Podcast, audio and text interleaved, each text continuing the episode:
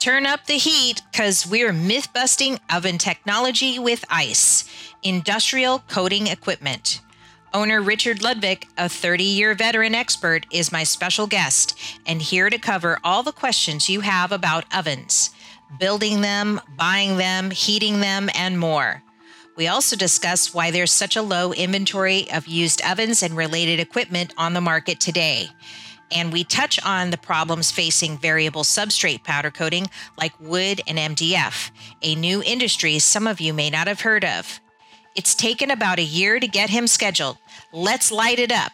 Get ready to level up your powder coater game.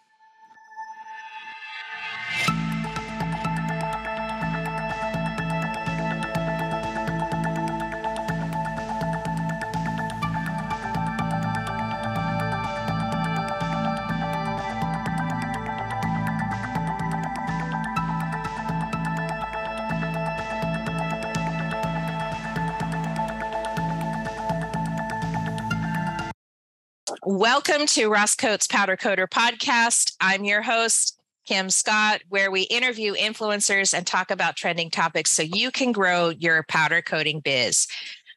Uh, today's guest uh, is a very, very busy man, and I'm so grateful that he was able to join us today.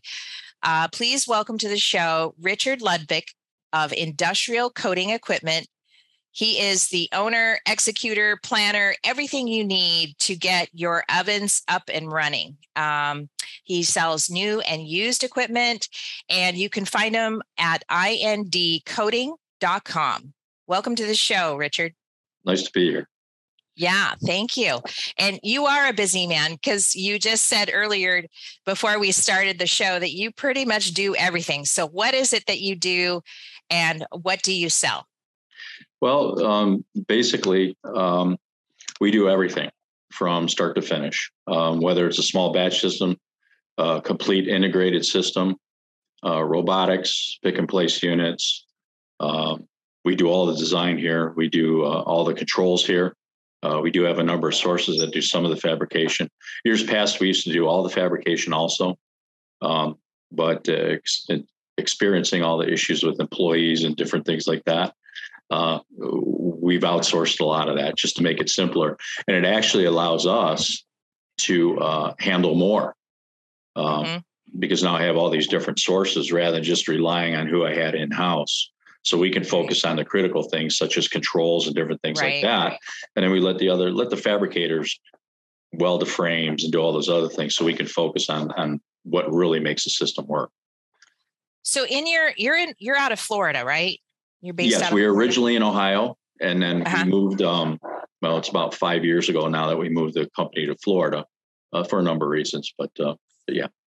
And so, you know, you you build in your shop. So your welders will build, the, or do you build on site um, when you go to? How does that work? Well, we we um, I have a design. Well, I do all the design work, and then I have uh, other fabrication houses actually build the equipment, mm-hmm. and then mm-hmm. we ship it in sections.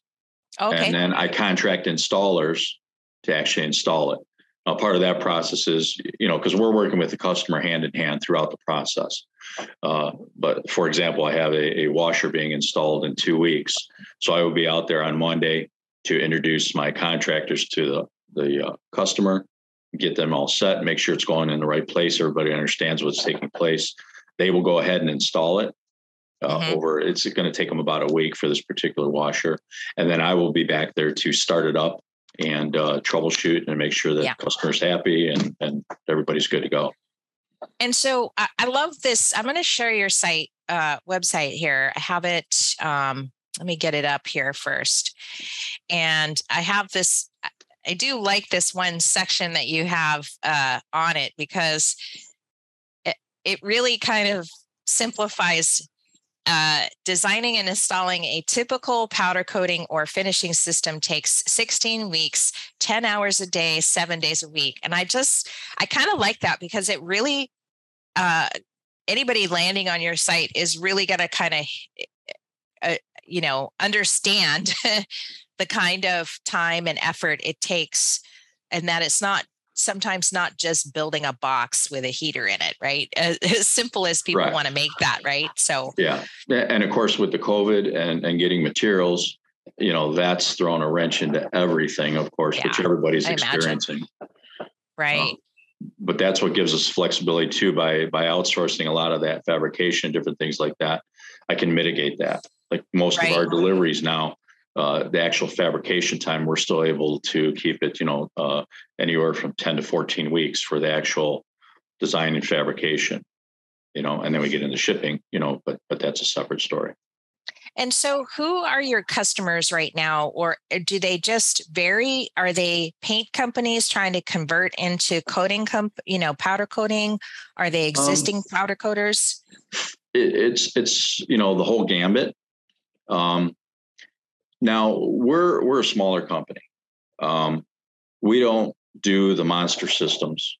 Right. I don't deal with the GMs and the Fords and all those other people typically my ideal customer is a owner operator business um, i'm usually talking to either the plant engineer or the owner or somebody therein uh, typically they're smaller companies uh, most of the equipment we build um, kind of tops out around a million dollars maybe a little bit more for the entire package so in general they're smaller systems um, but that being said a lot of them are uh, for example fabricators that are outsourcing and they decide mm-hmm. that they need to bring it in, or um, maybe they have a specific product that's been dictated to them and a specific coating for that. So they'll come to us and say, "Hey, how do I do this?" Yeah. Um, so that's kind of what it falls. And then we have the powder coaters. You know, we have a lot of people that uh, maybe they have a, a, small batch system and they mm-hmm. recognize that it's just not cutting it anymore. We need to up our game. Right. Uh, for example, I have a, a system that uh, is going in right now, a, a nice batch powder coater uh, in Indiana, and he has uh, multiple ovens and booths and everything else. But mm-hmm. he's got so many small parts, he he realized the need to automate. So we're putting in an overhead line with a three stage washer, small system. It fits in under 2,000 square foot of space. And when it's all said and done, he'll have it in for under $400,000. So wow. um, and and he's got enough product to fill the line right now. In fact, once this goes in, he's looking at a second system. He already bought another building because he's seeing the uptick. Yeah. Uh, but that's typically, you know, again, it's owner operator, smaller company. Um, and, and, that's what I like to work with. I, I, don't like all the politics and all those other things that you get into with a lot of bigger companies. So when somebody calls or talking to me, I'm, you know, maintenance guys all over the country have my name, my contact information because they know if they get a, into trouble, hey, give me a call. We can walk you through it. You know, so. And it sounds like you've been in the business for a while. How long have has it been? Well, it's um longer than I care to admit because it means I'm getting older. um, actually, I started right out of high school as a draftsman for a company. Wow. And uh, we were a gold distributor for Graco at the time when that was a big deal. And uh, we put in a lot of paint kitchens, circulating systems, and booths and things like that. And then it kind of grew because you have a booth, now somebody wants a conveyor. Now they have a booth and a conveyor, they want an oven. Yeah. So just learned over the years, even with the programming and electronics, you know, just uh, uh, through osmosis or however you want to put it, but uh, just gain that knowledge. So it's it's been 40 plus years now uh, involved in the business with probably, I think on my website, I had 150 plus installations. Is probably way more than that when you really sit down and think about yeah. it. So, what are the main components of, you know, that you need to have for a basic oven setup? Just an oven, not conveyor, any kind of wash system. Um, you want to talk about that? I mean, it, it in a sense, you're just building a box with heaters in it, um, but it can vary when you're going from gas versus electric versus IR versus UV. You do them all, right? Correct. Correct. And typically, the ideal situation, if, if I have the flexibility to design from new, um, and and based on the customer's product, I, I generally recommend a combination of infrared and convection. Now, this is in more of a process type application as opposed to batch. Um, uh, batch does not lend itself well to IR. Yeah. Um, yeah, we tried that. we kind of experimented when we first moved into our new shop, which was back in 2020, and uh, we we just kind of were. Um, it's our small oven that we were messing around with, and mm-hmm. Ross wanted to kind of see how much more productivity and you know quicker heating we could get out of this small you know because we've had this small oven for a long time so like we could kind of mess around with it and not and know you know know our limits yeah. um and stuff and so when you said that i i i kind of I, I can i understand what you're saying with that you know we did see an uptick in productivity and turnaround times and heating heating uh, times and stuff like that but yeah um, yeah there there are inherent issues and and uh, that's why we we kind of do them all uh, because depending on the product you know if i was just running flat panels all day long infrared would be perfect you know but yeah. as soon as i put a bend in it or i start doing some other things to it and i lose that line of sight benefit that you have with infrared um, now that limits the efficiency of it um, right. in fact most of the manufacturers who only do infrared for example they've they've over the years and i've seen it much more so over the last five years they've actually gone to you could almost call it a hybrid because it used to be they built yes. all the infrared ovens and there was no air circulation other than a little bit of exhaust. Now all of a sudden they've got ductwork in there and they're moving a lot of air, trying to help conduct that heat across the part and to minimize banding and some of the other issues you get depending on the density of your elements. Yeah. Yeah. And that that's pretty much what my husband was saying that he's read about um in regards to that is this you know, we used to have a, you know, we have electric just to kind of put that on the table. Uh, we tried experimenting with this hybrid model when we first moved here just to kind of see what it would be like.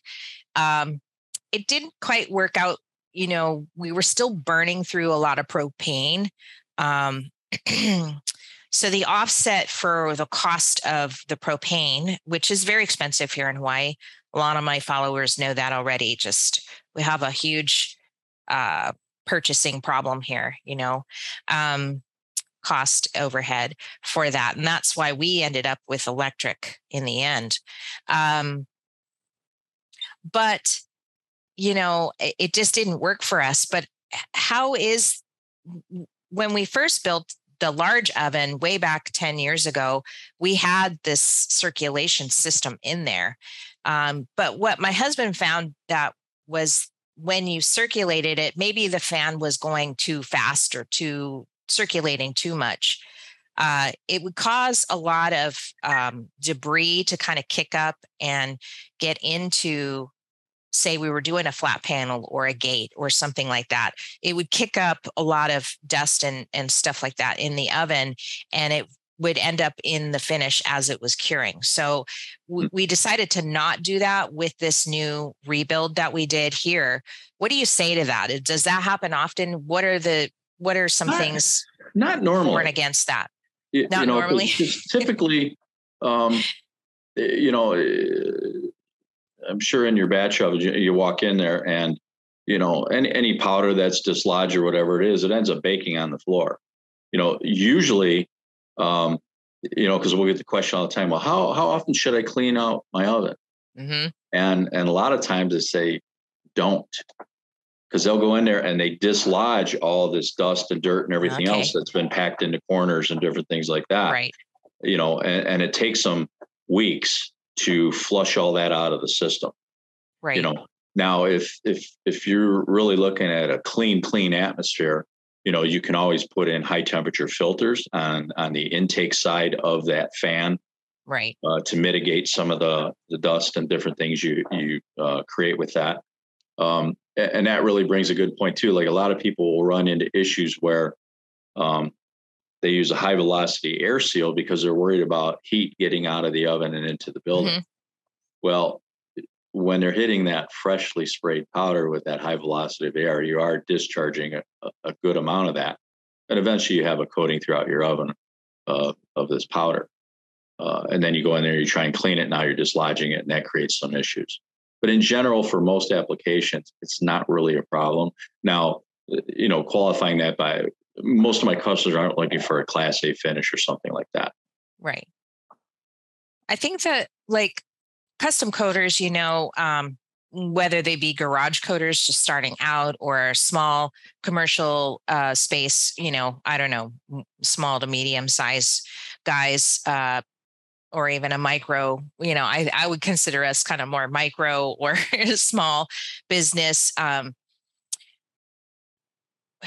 you know, we always you always kind of have to you almost have to know your part or what you're wanting to do with that oven but it's hard when you're a custom coater because you could do anything from a, a, set of rims or wheels to a huge uh, gate or railing and you know how do you build your oven uh, around such diversity right? Um, do you ever have that with your i mean it sounds like a lot of the guys that work that uh, want your ovens um, have a specific part in mind that they're trying to you know uh, run through or uh, batch. Uh, yeah. how do you build an oven for such variety?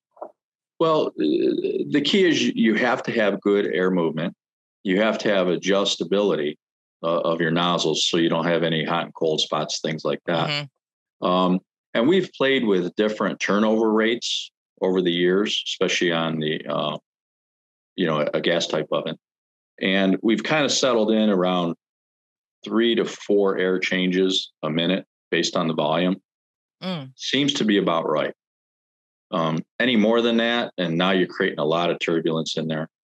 Right. Um, any less, and you're not moving enough air to have a good, consistent temperature throughout the oven. Mm-hmm. And that seems to be about right. Now, we can argue theory all day long. um, you know, and we build ovens both ways. A lot has to do with depending on the product um, and how we're hanging it. Um, but there's, you know, some people say, oh, they want all the supply ductwork in the roof and they want the returns down low. Others say I want it low because hot air rises, so I'm going to get better distribution. I blow it low and I return high. Right. Um, either one works.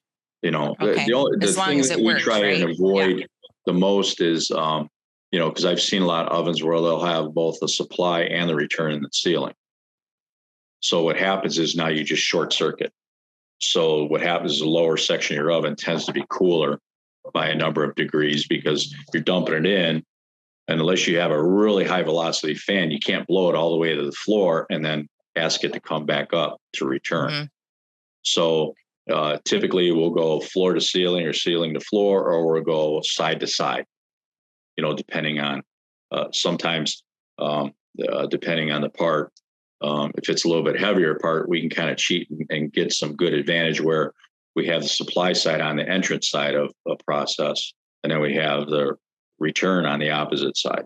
So I'm driving the heat directly into the part a little bit quicker, and then I'm allowing it to gel and, and mellow out on, on the return side. Mm-hmm, mm-hmm. So there's some little games you can play with that, but um, typically, if I have the ideal situation, I like to have the duct on the floor and the return in the ceiling. In regards to like the build of the walls, um, what gauge thickness do you like to work with? Um, assuming you're using sheet metal or something, you know, can you kind of talk about how you build out your walls and what do you put in terms of insulation yeah, and stuff the, like the, that? Yeah, the standard the standard oven wall uh, insulated panel is typically a 20 gauge, either aluminized or galvanized. Aluminized is a little bit better material. A lot of ovens are built out of galvanized, and that's fine. Uh, the only issue with galvanized, especially if you use it in a heater house, is that when you hit about 800 degrees on galvanized, it crystallizes and you can hit it with a hammer and it will shatter as if it was a piece of glass. Oh wow! I've physically seen that happen. Um, but uh, typically, aluminized 20 gauge in and outer skin or two and a half millimeters, depending on you know what steel you're using, is, is more than sufficient. The big issue is insulation.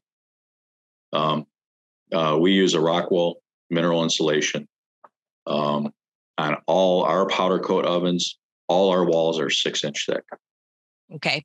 On uh, dry off uh, for economics, we'll use four inch. but the rule of thumb typically, like with a rock wool, is one inch for every 100 degrees. Okay. So if you kind of use that as a rule of thumb, that gets you in, in the realm. And that's why we use a six inch because we know that, you know, even though we design it for 425, somebody's going to run it at 450 or, and, and in your heater house, you're hotter than that because typically you should see a, like in a gas fired, you'll see a difference of anywhere from 50 to 100 degrees. Uh, now, like our construction, all our heater houses are stainless steel on the inside. And then the okay. exterior is you know, a painted, uh, uh, we'll use mild steel, uh, especially with the manufacturer I use now for actually building the shells for me. Uh, uh, we have all our exteriors painted. So it has a really nice appearance to it. Uh, some of it they powder coat or liquid coat, but all our ovens come in, they're bright white. And then we do all the trim, the flashing, and everything in whatever color the customer asks for. Our standard is like a safety orange, but we have them in blue and green and whatever you choose, you know, depending on your company's color. So um, we kind of treat our systems, especially because again, it's the owners that are buying it, but we right. look at it as a showcase. Uh, okay. We have a, a, customer here in Florida that we just put a system in. It's all white with all red trim, but they're a high, high end uh, electrical enclosure builder for custom uh, uh distribution, uh, electrical distribution panels, things like that. And they have people through there all the time. And they actually painted the floor in the building white. Oh my. So yeah, so, they're they're yeah, proving they're, a point. They're making a point, right? Yeah. yeah. But but they, you know, and then they had, you know, the all this all our all our washers are stainless steel. I don't do anything in mild steel. Can we yeah. walk back just a second on sure. the ga- using galvanized sheet um, for your ovens? Um, one of the questions my husband wanted to ask was that he read on the internet that you know, uh, if you if galvanized gets to like 400 degrees, it will off gas some kind of like hydrochloric gas. Can you myth bust that, or what? Have have you heard anything about that? I I have. I think I read it somewhere sometime. Um, again, I know you have a, a change in the material above 800 degrees.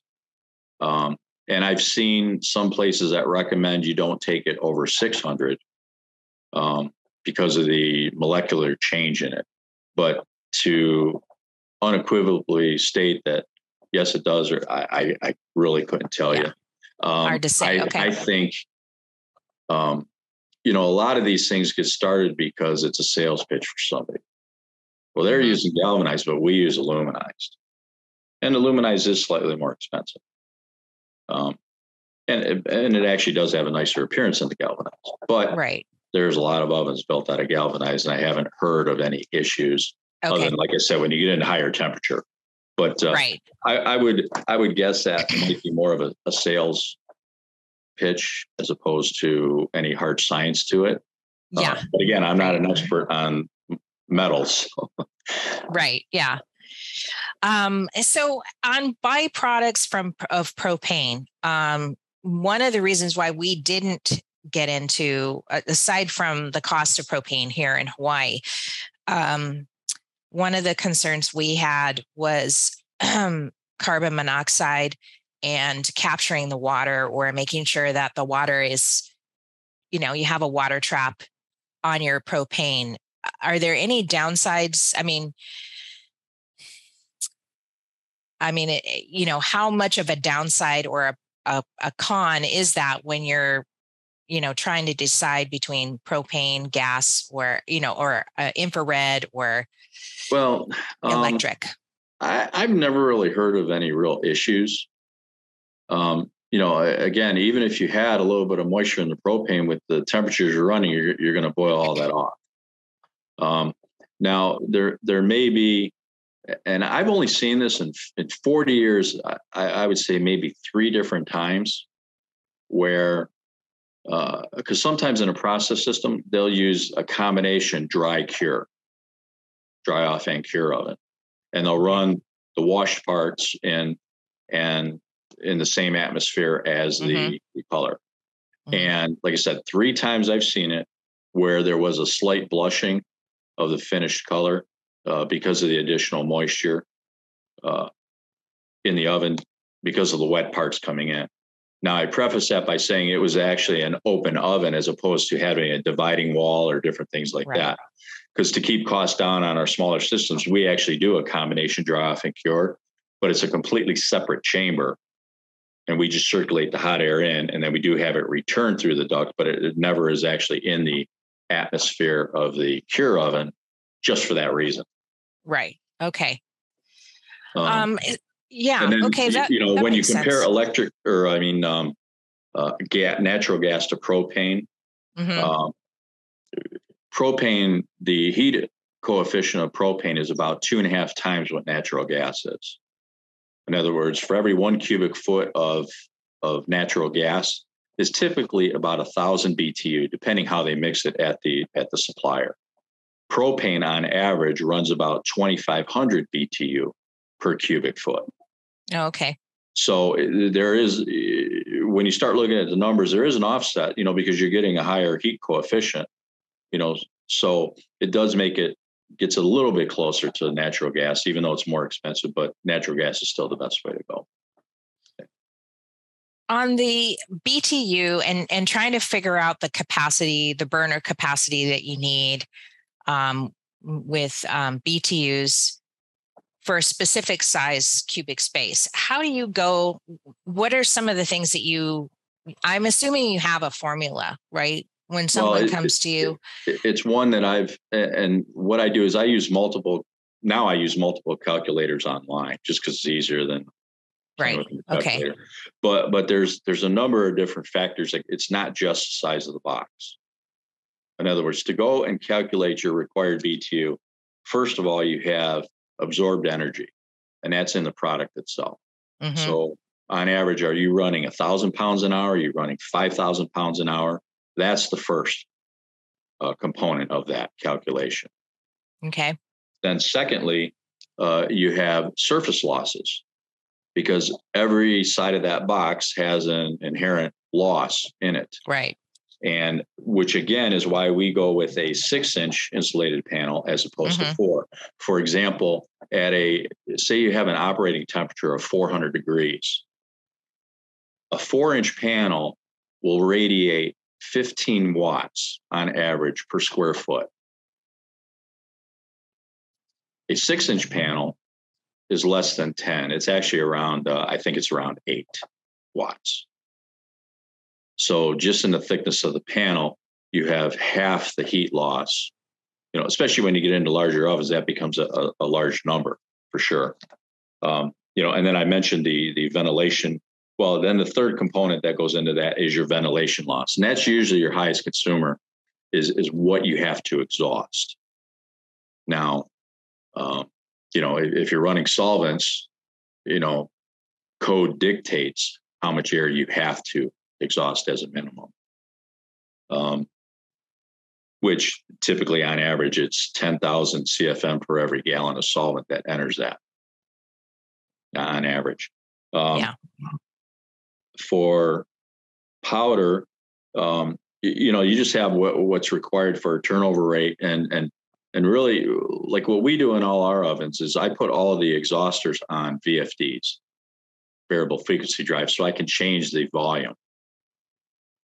And typically, what we'll set it, we'll do is we'll set that exhaust up to maintain a slight negative in the oven, just just so I'm uh, I'm holding the hot air in, but mm-hmm. I don't want it so much that I'm pulling a lot of cold air in.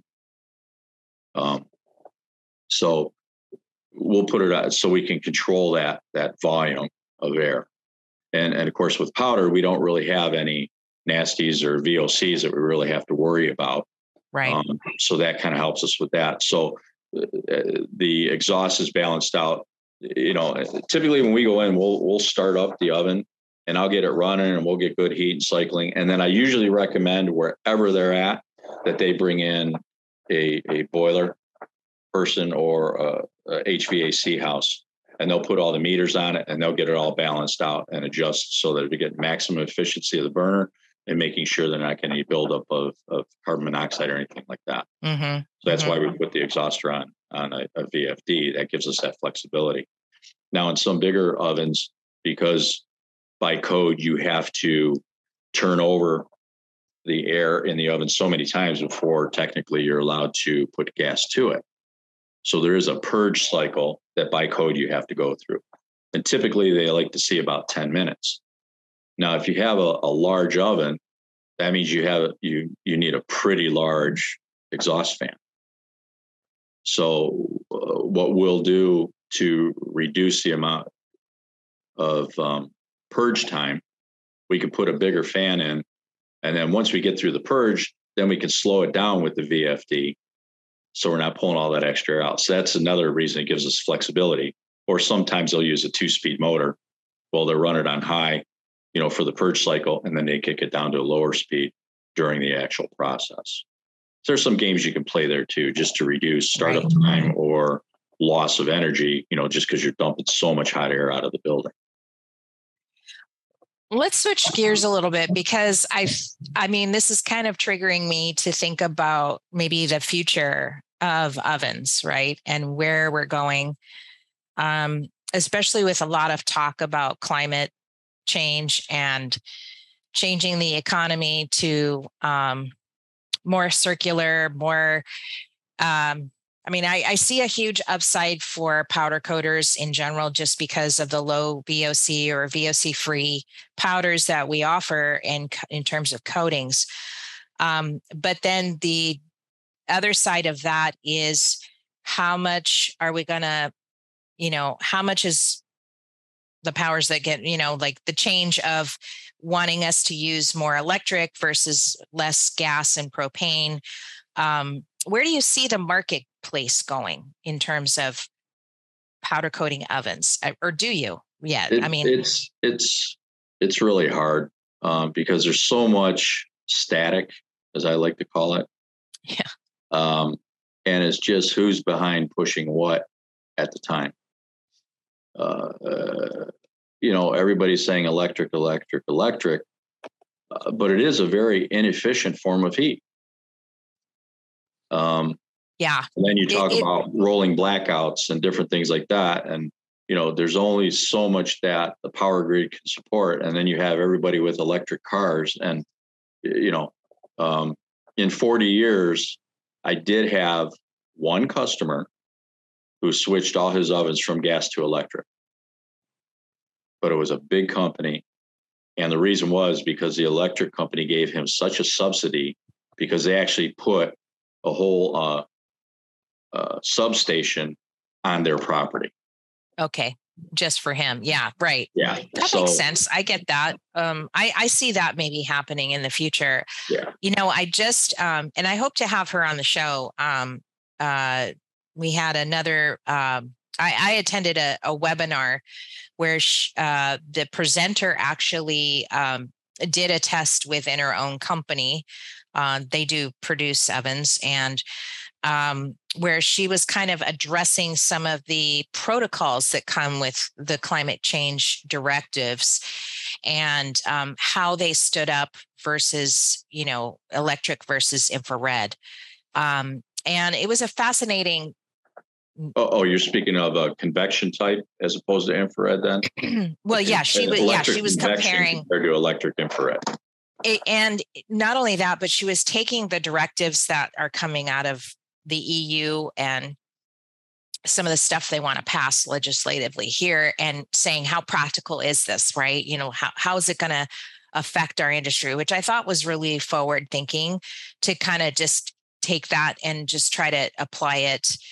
You know, so it was an interesting topic. Um, and certainly needs more exploring because her experiments were sort of just baseline, right? Just general baseline. There wasn't, you know, she tried to be as technical as she could with what was given on the, you know, on what they mean by uh, by these new laws and stuff that they're wanting these manufacturers to try to be zero point or um, less de, you know having less demand or you know how are they going to work this in with their businesses you know because so much of our business is reliant on that. Um and so i uh you know i was surprised you know i mean for us being electric i knew that our output or our demand was actually going to be kind of higher to begin with. It was a it was like a significant um, huge gap or range for infrared you know in its le- less capacity in terms of electric versus electric. But um you know i i i do see i i i sometimes wonder how are they got how they navigate this? Because they're demanding this one thing you know these directives and then at the same time there's only so much you can do with electric right? Um, and like you said uh, the demand on the grid. Um, do you want to i mean i don't know if you want to add any other comment to that but it, uh, there's a lot to explore i guess um, yeah i mean you know, you know I, I think yeah i always love the phrase the problem's not the problem. Because it rings true almost from top to bottom. You know uh, if you look at it from for example just just take that that scenario with electric. You know the technology should be more focused on lower bake temperature powders and different things like that as opposed yeah. to limiting how you heat it. Now you know, because it takes a lot less energy to heat an oven to 250 degrees compared to 450 degrees. Right. And at the same time, you know, uh, again, most of our systems we build with a cooling tunnel. So now, you know, I'm spending all this energy to heat it up, and then I'm spending more energy to cool it down. Where the real solution is, boy, if I could just drop the temperature, you know, I'm saving right. on both ends. And so then that's the powder supplier side, right? I mean, if, if I was a powder manufacturer, that's where I'd be going. Right. Yeah. You know, because you you have cost savings all the way around. And right. you can even charge a little bit of a premium for the lower bake because you can justify that because you're saving it in the long run in utility costs and OSHA standards and you know right. hot parts around operators and it just goes on and on and on. So that's where I look at the problem's not the problem. They're just trying to put a band-aid on it and make everybody feel good but they didn't really create a solution. Yeah. And and you know, because there's nothing wrong with infrared. There's nothing wrong with electric heat. You know, um, it, it's you know, it well, just becomes mind-boggling because you have people making decisions that have never owned or run a business or been in manufacturing, and they're trying to dictate how to do it. Yeah, and I've said this on the show before uh, last year, or actually it was earlier this year. Went to Powder Coating Week and in Orlando, and um, one of the keynotes was um, I can't think of his name right now, but he was from Arkema, and he was presenting. His keynote was around the dirty side of uh, our businesses, right? And it, it I found it ironic because the um, because you know they're a chemical supplier for powder uh, powder suppliers, right? For and the results uh, were from AkzoNobel and how they identified uh, that it was the manufacturers that had to clean up their side of the business not necessarily it was like they were just pointing the finger at at us right? To clean up our side of the business. That's easier said than done when you just kind of pointed out how simple it would be if they could just work on the formulation enough to where we could use low temp. And so I, I found it kind of funny that the first thing they go to is just to point the finger somewhere else rather than look you know of course according to their research right you know uh, and stuff that that the dirty side of the business or the the the the ones that need to clean up their act are actually people like us not the powder suppliers. And i just found that just too simple of uh, you know too simple to point the finger somewhere else you know rather than take up this the take up the staff and you know say let's all work together as a group right? Uh, i don't right. know yeah, well, uh, that's why I don't go to too many of those seminars anymore because I always get myself in trouble. Um, my favorite was always when they talk about, you know, oh, we're 98% efficient in our application, and you know, by reclaim and all these other things. And you know, real world, maybe in a lab, yeah, but not real world. Right. And not all the associated problems that come with that as you continue to, you know, you know, the one thing and I do this a lot with new customers, you know, because uh, oh, we want reclaim, we want reclaim. You know, I said that that's great if you're a high volume, but the systems we're putting in are not high volume where you're going to see a true benefit to reclaim. And then you start to explain to them, well, you know, technically, if you read all the data, you're only supposed to reclaim powder three times before you throw it away. Right. So if I mix and reclaim with my virgin powder, how do I know which particles were in there only twice and how, you know, so how do you yeah. sort that out? Leads so, to a lot of problem solving yeah, and chasing just, tails, right? Yeah. yeah. And, and then you, you're packing out filters and your efficiency is dropping because the powder doesn't hold as good a charge after it's been sprayed a number of times and you go on and on and on. And unless you're real world, like, like you and everybody else out there is actually powder coating, you don't understand. It all sounds good as a sales pitch, but in reality, it doesn't work that way. You know, 80%, yeah. 85%, it's doable but this whole 95 to you know come on. Um, yeah. but, but, again a lot of that is is just sales and, and just trying to get that marketing edge. But um, yeah with with the electric i don't i don't know um, you know because again you know the other technology uv curing you know because um, again but you still need a certain amount of temperature to really get it to flow you know, which which they don't really explain. And and ultraviolet is it it's use a lot of energy to power those lamps. So a lot of issues. Right. There, yeah, and now uh, tell me more about UV because is that i mean are they using infrared or uv when because you, you do have a site a, a blog on your website and it does talk about powder coated MDF um, and stuff. Are they using UV or infrared on that on those lines? Uh, and or can you? Oh, you can use both. Okay. Well, you have to use both.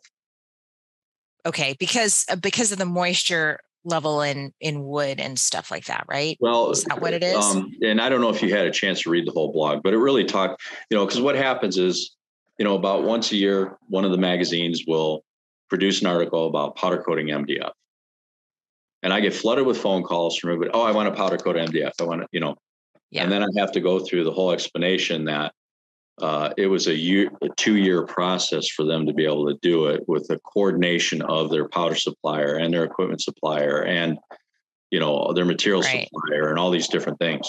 And, and basically, um, what happens is, first of all, you need to use a higher grade of MDF right off the bat because it's got to have the better resins in it that can take the temperatures. Mm-hmm. You know, and then um, you have to maintain a certain humidity level within the board so that you can attract the powder to it so you benefit from the electrostatic process. Right. So um, sometimes they actually will build a humidification chamber on the line, like in a process mm-hmm. where they can actually mist or basically sending the product through a cloud. And we used to do that quite a bit back in the day. We were doing a lot of electrostatic coating, liquid of stain on, on wood cabinets and things like that, where you'd actually run the board through a misting chamber mm-hmm. just to get some moisture and humidity to attract, you know, electrostatically. So, but what they do is then they they preheat the board a bit so that they get the powder to start gelling right away. Then they hit it again with infrared after it's been sprayed um, to get it to flow. And then they hit it with the UV to cure it. See, and, and it's a special powder because it won't cure without the UV. Right. And and again, what inherently the problem with that is, is if you have any complex parts, if it doesn't see the UV, it will never cure. Yeah, it's a lot of problem solving. Yeah. So, you know, you know, and again, if you have a high volume line, if you were a huge cabinet manufacturer and you ran hundreds and hundreds of doors, uh, yeah. And in fact, on the used market for a while there, when they first came out with powder coating MDF, everybody rushed out and bought systems. Right. And they found that it wasn't production stable. And, you know, we had three or four of them right off the bat that were offered to us for like pennies on the dollar that people just wanted to get rid of because they, they just get it out of our plant. You know, it was a nice experiment, but, you know, uh, but again, they were smaller manufacturers. You get big guys and they have the resources to really do that and do that production control and have people to maintain all those different facets. Yes, it is a viable option, but not for the average small coater. Yeah, I, I agree with you. Um, I did read an article recently of a powder coater out of uh, New Mexico that had just made it a big announcement that they were jumping into that. And I'm like, I, I you know, I, we did have uh, someone from um, IFS come out and do a show with us a couple years ago now, and um, you know, he kind of walked through the process. Basically, we kind of skimmed through the basic process, but there's just it, it's a lot to think about. It's a lot to get into. I think what is it? The minimum to jump into it is 150,000 or more.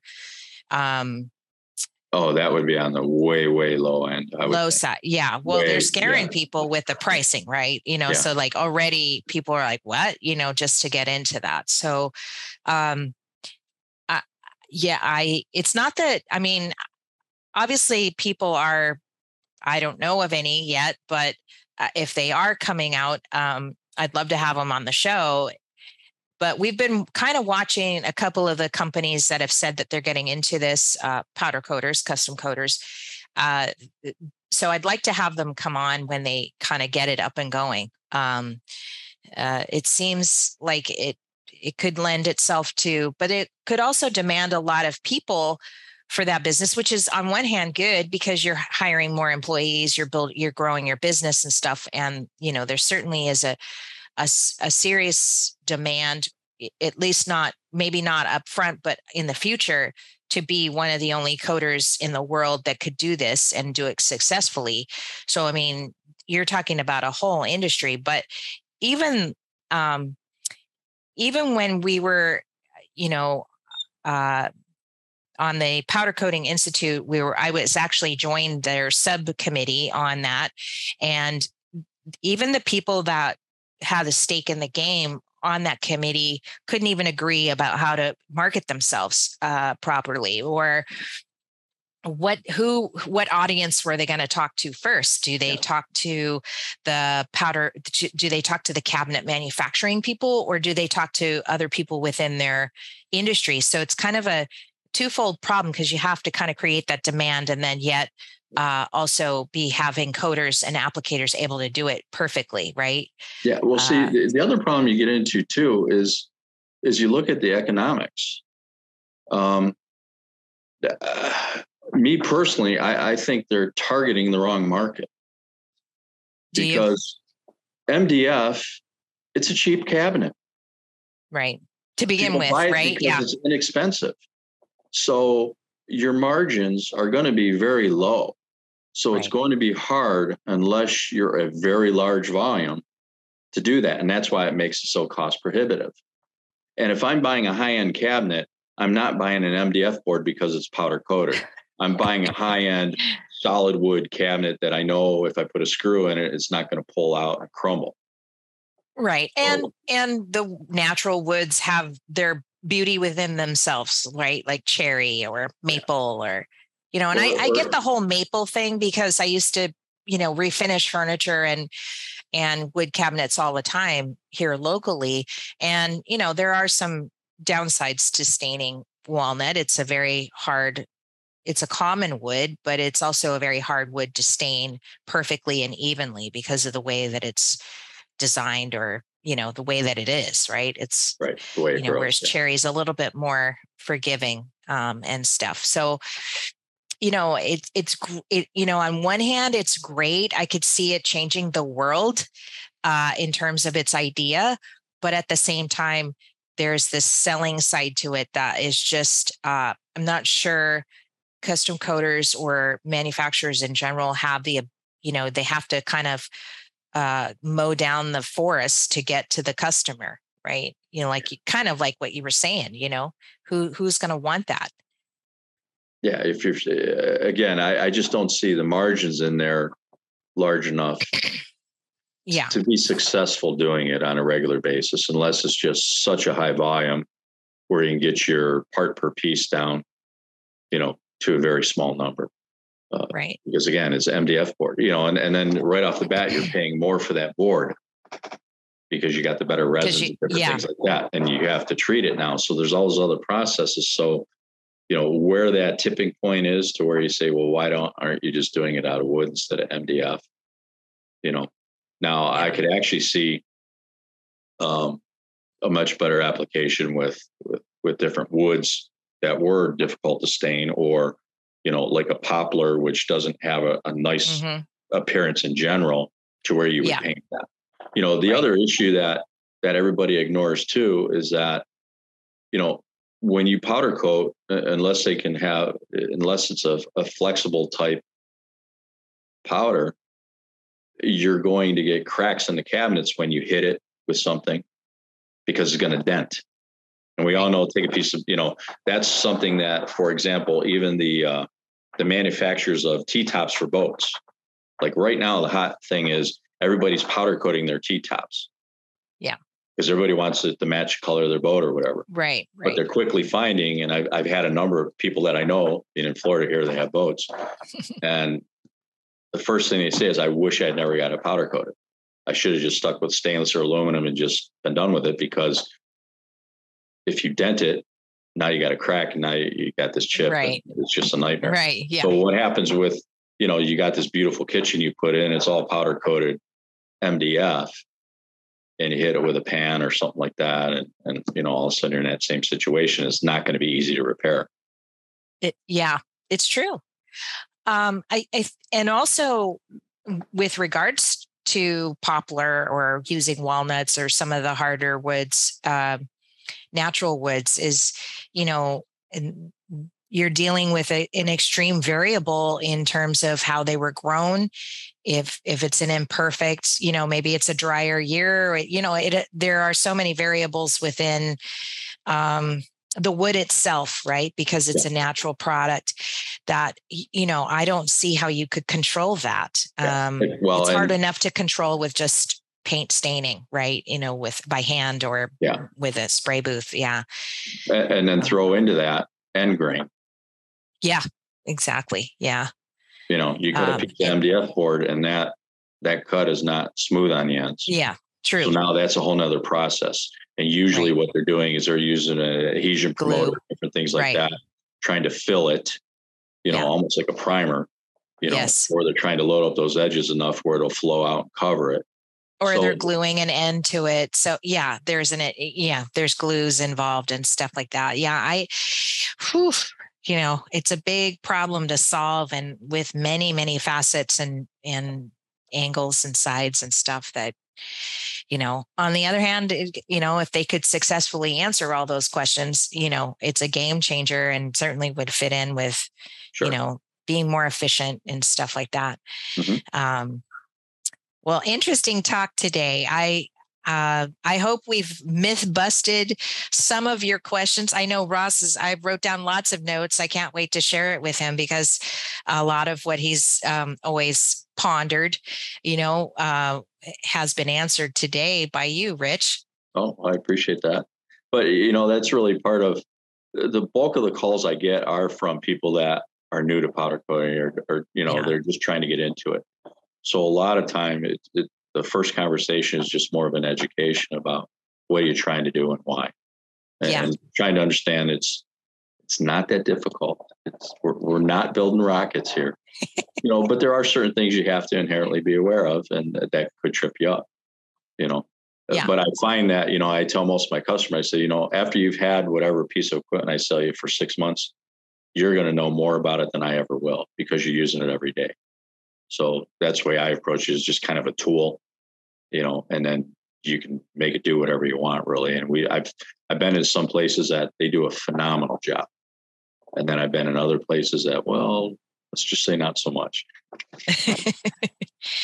it's true. Um, I, you know, I think that it, it, there is such a variety in terms of quality output you know that i've seen just in like some of the products that i have you know i bought a, a display wall and um, the components the hanging parts you know they're all powder coated and stuff. So i was kind of inspecting that and and stuff. I mean for what you're getting it's pretty good you know but i noticed it's not the kind of high quality that you would want out of like you know someone that's doing a rim or some kind of automotive part. It's certainly different right? You know so you know it's a big big world out there in terms of powder coating and uh, what you can get or who you work with right to you know to get that so well I, will tell you after being in so many places the, the first thing i walk in is i whether it's clean or not. Yeah as a lot i mean that I, I know right off the bat what i'm within 30 seconds. Yeah I can tell, you know, what they're producing and, and type of expectation they have and their customers have. And and I will, you know, if you want a good product, you got to keep the place clean. Yeah, you know, it's we, true. I had one customer that uh, he only had eight customers, and each one was set up for coating on a different day or different time, and the parts had to be there the week before. And he would coat them and turn them around and then Friday, he only worked half a day on Friday. They shut the system down and cleaned everything top to bottom. So that Monday, when they came in, they were ready to fire it up and very successful. That's, wow. And he never yeah. had to negotiate price because he'd tell them, you know, he'd say, well, if you want to try somewhere else, that's fine. I'll keep the slot open for you for 30 days. After that, I'm filling it with somebody else. And in 30 plus years, he only lost two customers. Wow. And they both wanted to get back to him you know and there was somebody else that filled the slot and he said he said you know so was it worth the five cents you saved on a part you know right but uh, but he was comfortable with what he was doing and confident yeah. and uh, he did a wonderful job and, and had a nice business with very little headaches, not scrambling around. God, if I only had to bill eight people, that'd be nice. Well, he right? said the biggest thing was he he trained them all that don't dr- drop stuff on me at the last minute and say you have to have it tomorrow. Uh, in, in 30 plus years, he said he only turned the system on twice on a weekend. And because all his customers knew if, if he had to turn it on because they needed something, it was three times the price, no negotiation. Oh, wow. You know, but There's again, a lesson in that. Yeah. I wish I could charge that, you know. Yeah. You know, but, but he said what happened was they didn't ask him because they already knew the answer. And somehow they were able to get the parts to him on time. And somehow, you know, because his big thing was your lack of organization isn't my problem. True. And and we we're in a society now where, and we all because we want to have good customer service, we want mm-hmm. to take care of our customers, so we agree to that. So so we actually train them to abuse us, is the way I put it. we do. I, I think that's a really good point. Um, Where's my phone? Hold on. It's probably oh, it's Tiger Drylac. Oh, okay. Wonder what that's about. it's okay. He can leave a message. Um, yeah, you know, I think that uh, you know, you you kind of we're kind of at that point where it's like we're trying to train up our customers. You know, uh, to you know especially the one i had this yesterday uh, somebody wanted a quote over the email with no pictures. I know the piece is 10 years old and it was already previously powder coated and i'm like you know what? I'd love to help you but uh, you know he didn't know it was like patio furniture. So you know there's some stuff that I need to understand first. You can't, I can't just give you a quote over the phone. As confident as I am about quoting, um, I, there's some, you know, and I'm like, well, why don't you call somebody else, right? you know, and I haven't heard back from the guy, but you know, it's really just uh, understanding your business as much as you can, right, or your customers, right. Um, one final thing, I mean, we didn't touch on used versus new, um, but I'm thinking about it now. Mm-hmm. Uh, what are what are some? I mean, is there anything to know about new versus used, and why yeah. you would want to buy new or, or used? Right. Well, you know, right now there is very little, if any, good quality used equipment. Um, I have couple batch ovens I think that are available right now, and a couple other small pieces, and and I network with one or two other used equipment dealers. Uh, there's quite a few of them that I don't work with for a number of reasons. Um, uh, but the ones I work with, we consider we only even consider equipment that's A and B quality. Mm-hmm. You know, I don't want the thing that the company was going under for the last three years and they didn't ma- maintain right. it. Or you open a control panel and there's wires jumped all over the place. Um, you know, if it's a mild steel washer, we don't even consider if it's more than a couple of years old. You know, there's a lot of things like that. Um, the the biggest issue because we get calls all the time. Persons say, "Oh, I have this system and I want to modify it," or you know, I found the system, but it's too small for us, but we want to we want to change it. Yeah. And and right away, it's like, okay, they want to add a foot to the height and and whatever else, and you say, well, now you're adding all those additional nozzles to the washer. The pumps probably don't have the capacity because they weren't designed to handle the extra load. Uh, your oven was, you know, so it just exponentially, and then you feel like labor to modify all that, and you quickly approach the cost of new for a system that's less efficient that you're trying to make fit your application. Right. Now, I mean, we do come a, across where it's a really nice fit, almost identical to what the guy needed and it's it's it's more of a conveyor rerouting change to make it fit in his the area he has allocated mm-hmm. as opposed to modifying the whole thing or there have been a number of times where we find a system that the washer is really nice and then we'll we'll actually rebuild the entire oven we'll just use the oven panels because they're all interlocked and we'll just mm-hmm. pick it like it's a big puzzle and if i have to add a couple panels i will and piece it together that way so there are some advantages but that actually is what drove me to to um, slide out of manufacturing myself and start working with uh, outsourcing a lot of the fabrication. Because typically with our value line series as we call it um, we can do it for 20 to 30 percent less than the average cost for a new system right now which puts you only slightly more than what a used system would be. Mm-hmm. So, so for a little bit more money, you can have a brand new system with full warranties and everything else. Because that's the other right. thing with the used system. And we were a little bit different because when we when we would put the used system in, uh, we would start it up and we'd make sure we got product off the line. Now, once I did that, then it was on the customer. But in the course of starting it up or something like that, if I had to replace a pump, that was on me. If I had to rebuild a heater house, that was on me because I sold the customer a working system. Mm-hmm. Where there are some houses out there that, well, this is what you bought. We just took it from here to here and put it back in. Or, you know, if this needs fixed, it's on you.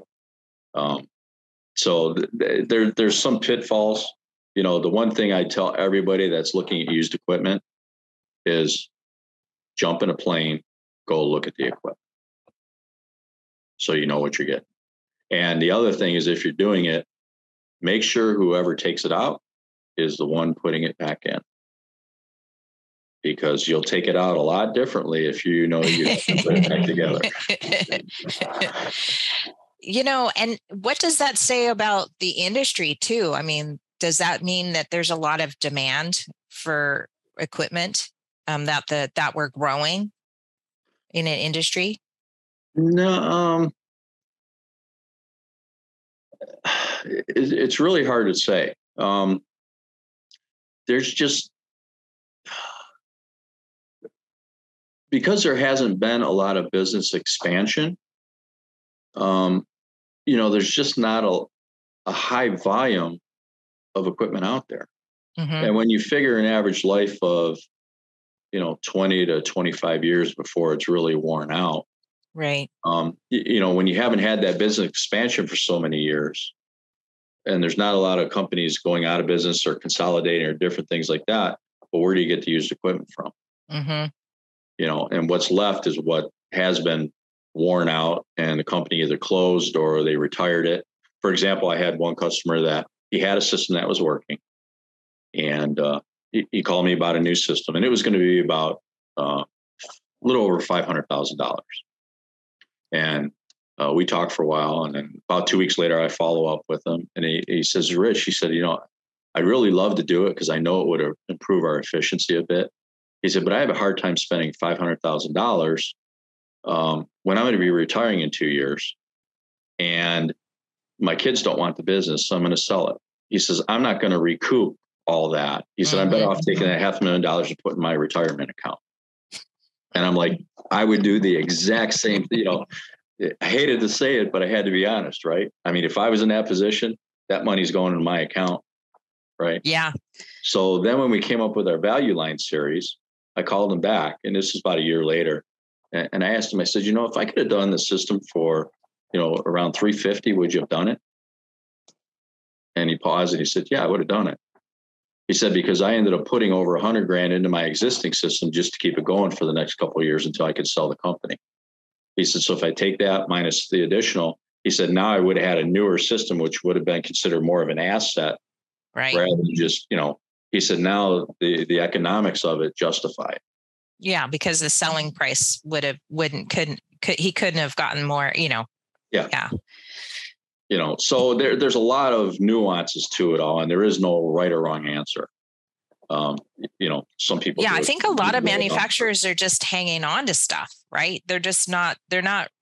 You know, there's there's timeliness, right, where they, you know, they've worn out their system and they have to do it. Uh, but then those used that used equipment may not even be worth it. They just throw it out or whatever. You know, people are just kind of running it to the end. Um, yeah. And because it's so old, a lot of like uh, we have one customer that we're waiting for them to approve it. Um, it's a system that's about 20 years old. The problem is they can't get the replacement parts for it because everything's newer. You know, and they look at the yeah. cost, try and modify it to accept the new style burner or this or that, and it just doesn't justify yeah. it. So yeah. then they start calculating in downtime and different things like that because they don't have what they need and time they spent scurrying on the internet trying to scrape up something that'll fit. Um, you know, it's just the economics overall of it. And that's what drives some of that. Yeah, that doesn't example, sound fun at like, all. Like even with batch systems, um, I could probably sell every 8820 that I could get my hands on because I get calls every week for people looking for a used batch batch oven. But the problem is, uh, for most small coaters and custom coaters, why would they ever get rid of that batch system? Even if they automate, I, I'm I'm putting an overhead line. I'm keeping that batch because if I get that call at the last minute, I can spray something and throw it in that oven, get it out. I can turn around an hour if I have to. But if I put it on the line, it's going to be a couple hour process. I got to go in and set up all my guns, or I got to play around with it. So that's why you don't see a lot of good used batch equipment on the market mm-hmm. because why would you get rid of it if you have the space for it? Yeah. If anything, we're just going to keep adding. You know, we have two ovens right now, a large one and a small one, and we've always wanted a medium sized one because there's always we we probably wouldn't even use the medium one that often um, unless we had a bunch of small stuff that you know would be easier simply done in a medium size oven um, but we're turning around so fast that that I don't see that necessarily happening. But with the medium size, I can see where that would help our contractor market a little bit you know uh, small contractors because they always have some some long part that's too too small for the big oven uh, for the small oven and too large for the big oven and and then we have to kind of i feel like we have to kind of price gouge them a little bit just because we got to turn that big oven on you know? Yeah, yeah um, especially where you're at because you are more sensitive to the utility portion of that. Yeah Right. Because you know, I always jokingly tell you know most well, I'm I'm I don't know if I should get an eight eight ten or eight eight fifteen, and I always tell them I've never in forty years had a customer tell me his oven's too big. because as soon as he puts it in, somebody you know you put the ten foot oven and somebody comes to you with a twelve foot oven. You know, in fact, we get calls all the time. You know, how can I add three foot to my oven? Oh, I know. You know, and it's like, well, you know, now you start getting the economics and the efficiency of it, and heat loss and on and on and on. And it just yeah, and we went actually one inch longer than 20 feet just because there's always some guy who you know and then we're having to we can actually do 23 feet diagonally if it's a small you know if it's a long linear piece uh, and it doesn't uh, it's it's got a thick wall enough to where it doesn't bend too far you know um, it just yeah there's always somebody but we have you know we're waiting for that one job to say well it's 25 foot sections. Okay we can build out as an addition to that and make it work or 30 you know maybe 20, 30 feet as well. Uh, we're waiting for that one job to make it worth our while right? Um, uh, but until that happens it's 20 it's pretty much 20 feet. Yeah. which handles the bulk of the product. I mean yeah. that, that is a nice size um, you, you, know, I'll get calls. Uh, I just had one not too long ago from a guy, and he says, "Well, I'm in a car club, and you know, we want to powder coat our car frames, and you know, I'm looking at buying a system." And I asked him, "Well, is that his business?" No, we're in this car club, and I says, "Okay." you know, I told him, I said, just go out and spend, wrong answer. I, I, said, go out and spend the 500 bucks and, and, you know, get your frame coated and be done with it. no, no, you know, you, you know, and I told him, I said, look, if you really want to buy it, I'll sell it to you. I said, but I don't want you calling me in six months because your wife's divorcing you because you mortgaged the house to buy this powder coat system. no, no product going through it, you know. So that's the other thing I always try and educate customer on too is because I and this happens quite often. I have fabricators that'll call me and they'll say, you know, I think I have enough product. I can probably fill the line for like uh, three days a week, and then I'm figuring I can do other coating the other two. And and I asked him, so where where are you going to get this other coating from? He said, well, you know, there's some other fab shops that, you know, I think I could do coating for. And and I'll just ask him a question. I said, well, you're a fab shop too, right? And they said, yeah. And I said, well, why do you think somebody would send their parts to get have you coat them so that they could send them to their customer? Now you could fab and do it everything in one and cut your price. Exactly. You know, I said, so if you can't afford to do it um, on what you're currently running, right? you know as as if, if it's a separate part of your business it's different if all you are is a custom coater and that's your business you know but for some of these other people looking to to add that equipment you know if if you can't afford it or the economics don't justify it on your own then typically it's not a good solution. Have you found if it's easier for custom coaters to get into fabbing or is it or do you feel like it's fabbers that get into powder coating, or is it just half half? No, if you're a coater, you're a coater. I, find nobody wants to go in the fabrication portion of it, and and it's actually hard to find that that good labor anymore. Yeah. So typically, it's the fabricator looking to powder coat, and usually nine out of ten times, it's because they're not getting the quality or they're not getting the turnaround that they expect. Mm-hmm. Um, I, I had one that called and he says, you know, I send out 100 parts and I get 80 back. And now I can't fill my order. So, he said, how do you lose 20% of what I sent you? You have no clue where it's at, you know, or he's got to inspect them or, or all these other things. So uh, oftentimes, if I hear somebody that's having difficulty because they're uh, from a pricing standpoint, again, the problem's usually not the problem because everybody's looking for the coater that they can rely on, that they right. can send their parts to, and they know they're going to get the turnaround that you tell them, and and they can count on that because that affects their whole business. If they don't have parts, they, they can't assemble their things or they can't ship them out or whatever. So that's usually what drives it. Most of the guys I talk to, they don't want to get into it unless they're spending you get the oddball that you know he's spending 50 grand a month and outsourcing powder coating. Is like yeah i think we should probably bring it in right yeah. But for the bulk of them it's because they don't have a choice. Right so right. and like i said all i all i know is the, the guys that i work with that do quality work they've got all the work they can handle and pricing typically isn't an issue. Yeah well, this has been so fascinating. You know so much about the industry more than I ever thought. And I certainly appreciate you coming on. And, you know, I know how valuable your time is. You, you literally are working, as you say, uh, you know, 16 hours a day, seven days a week. Um, I believe it.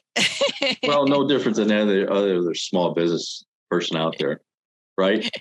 I mean, you, you put in the same hours, right? Yeah and probably most of with this podcast absolutely. Certainly a labor of love for sure. And i love it i love it more than anything else i do. I i absolutely love the uh, building of community that we're getting and the growth, uh, you know, and the response and they're just eating up the content you know? Um, and it's it's it's time for the industry to kind of divulge uh, to disperse information um, because it's so hard to get uh, you know the forums are gone. Um, a lot of the stuff that we had in the early 2000s is not no longer available. Even just this mr heater the you know uh, calculator uh, which i do want to talk to you after the show about maybe we could build something online for it. I think it would definitely help the business you know the industry uh, but uh, thank you again um, for coming on and spending some time with us today. Uh, i'm sure you'll be back. Maybe we'll talk in the future about other stuff that didn't get covered today about oh, ovens. we'll, squeeze out time however we can. So yeah. no i appreciate you asking me on. It's a pleasure. And, you know, anybody that has questions, I'm always available. You know. Oh, thank you. Yeah. So, now uh, you're not on social media, but you can be reached on your website, which I'll sh- share one more time. Yeah, there, or um, you know, and and our phone's there. You can contact me. Um, quite honestly, I don't have time for social media.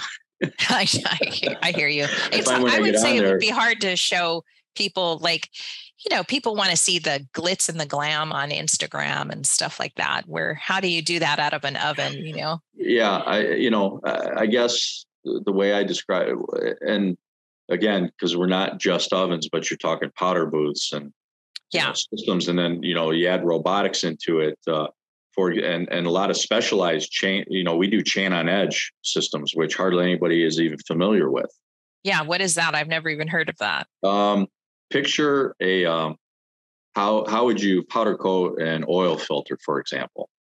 Oh. Okay. Okay. So you support it on a spindle, and you can index it in front of the gun, and you can rotate it, spray it, and then you rotate it through the oven. There's a lot of different things you can do with that. Or um, a system we put in years ago. It was a liquid application, but uh, Calphalon cookware, the the gourmet cookware, we put the system in that uh, for spraying the nonstick coating on the interior of the pans. Mm-hmm. You know, mm-hmm. and that was all done robotically. Or I could show you one of the product. Uh, this was actually a, a piston uh, application. Wow. That was done. You can see the spindle, mm-hmm. but uh, we were washing it, and this is a moly lubricant that is actually silk screened onto the piston and then baked to wow. reduce wear in the cylinder wall. So it lends itself very well to chain on edge because we can rotate it. But this one we actually had it indexing in so that the robot could grab it in the same position every time and load it into the silk screening machine. So there's a lot of flexibility. So we get into a lot of, uh, I call it the, uh, the, the projects that nobody else really wants. Well, what is because there's there's a lot more uh, engineering involved, and the big companies, the big systems houses, they're not set up to cater to that. Right. And and if they do a project like that, it's going to be so expensive that it makes it very difficult unless you are the automotive company or the other ones that have endless resources. But that's not real work for most of us, you know. Yeah. We have budgets and different things like that. So a lot of times we get into that where we're handling some of the oddball stuff.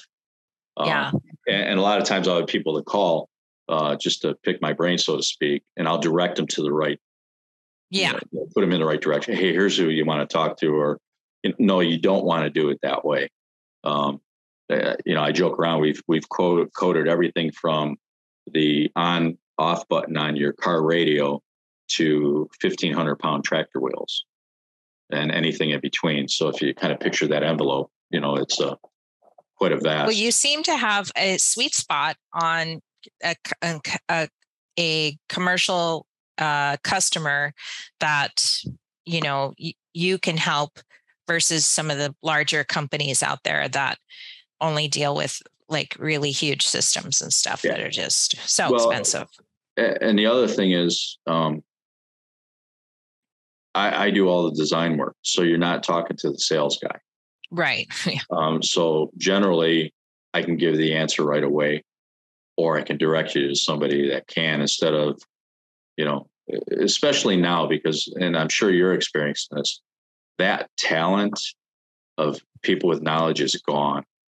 There, there's no younger you know, you get some hungry young people coming up in the business and they can have all that they want because there's just not that as these guys are retiring, there's nobody that really replaces them with that. No, it's a it's a big issue. Um, I know that I've I've read magazine articles on that and stuff, and that it's yeah, it's not a, not a good thing for for our industry.